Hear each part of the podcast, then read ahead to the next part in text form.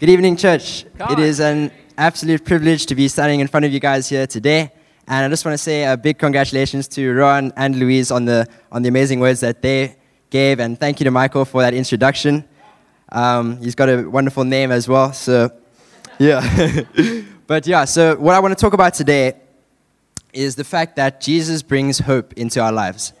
And I feel like hope is sometimes a word that we confuse with the word faith. But what hope really means, it is that you are trusting in that there is more and better than what is in front of us today. And I feel like that is exactly what Jesus brings into our lives.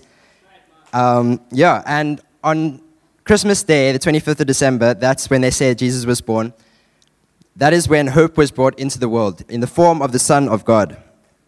I feel like life without Jesus, um, this is just a bit of an allegory, but basically, with life without Jesus, there is no hope. It's almost like you're stumbling around in a dark cave and there's no form of light anywhere. And you basically have to try and feel your way around on the walls, and you might trip and fall and scrape your knee or your elbow.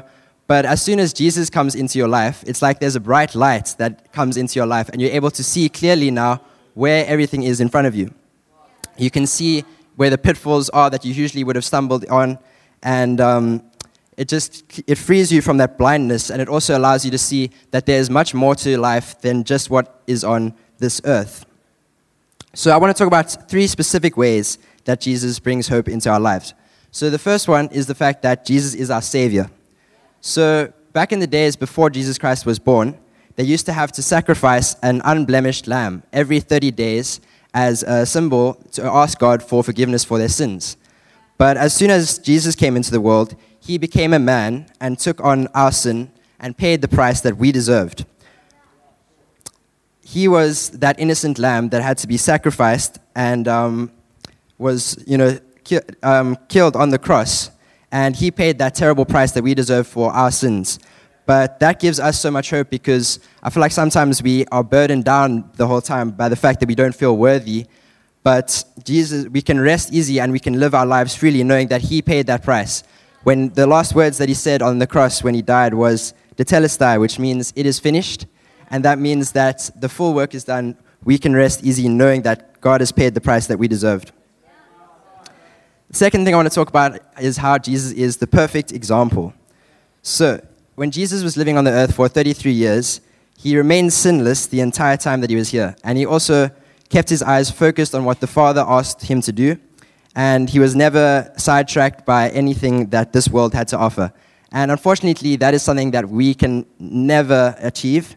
But it gives what Jesus' life on this earth gave us is a blueprint on how we can um, live our lives.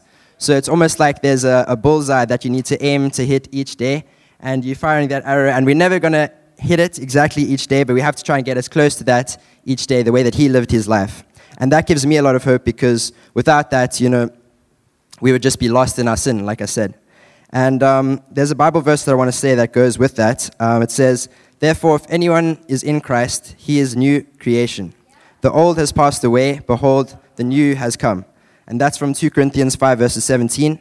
And yeah, like I said, I think that just gives me so much hope because that old sinful self has been cast away, and now we have this new creation that we are, and that is, that is in the likeness of Christ. The final thing that I want to talk about is how Jesus Christ is our hope beyond this world.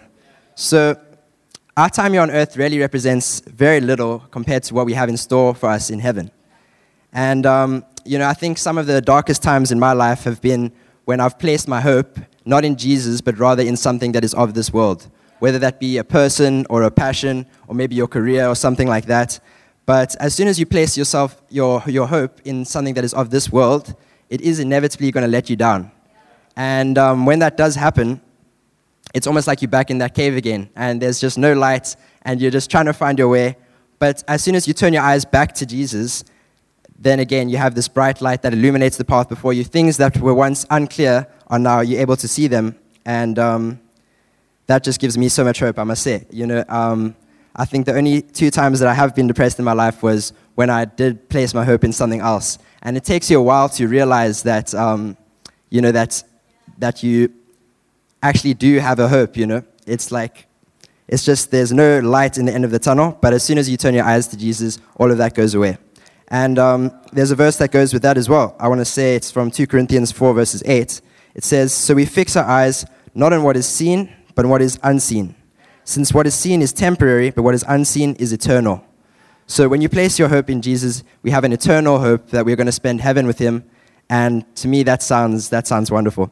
So, yeah, guys, I just want to say that um, over this Christmas period, as uh, you know, we can all get distracted by the things that are going on, but I just want to say, place your hope firmly in Jesus Christ, and you'll never go wrong.